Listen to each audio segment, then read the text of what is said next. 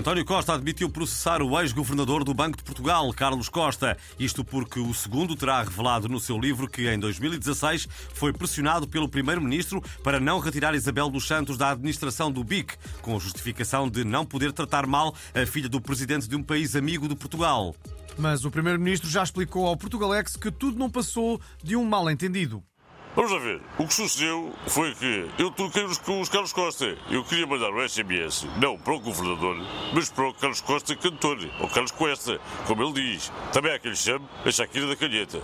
E na mensagem eu dizia que com os seus caracóis ele estava a ficar cada vez mais parecido com Isabel dos Santos. Estava na galhofa e terminava com aquele emoji nos corações dos olhos. Vamos lá ver. E, e enganou-se a enviar.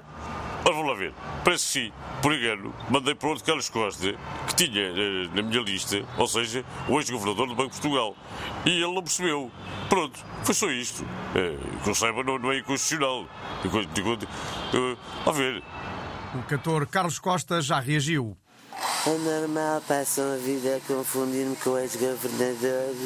Ainda ontem me ligaram de um jornal para eu comentar a inflação e a subida das taxas de juros. E, e qual foi o seu comentário?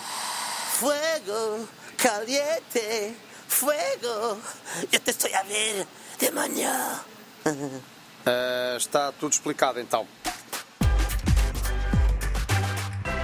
Na semana passada, o tema do nosso fórum foram os ténis para cavalos criados por um designer do Kentucky. Alargámos o fórum às nossas redes sociais e tivemos tantas e tão boas respostas que não resistimos a partilhá-las hoje aqui. À pergunta: acha que faziam mais falta ténis para cavalos ou leggings para avestruzes?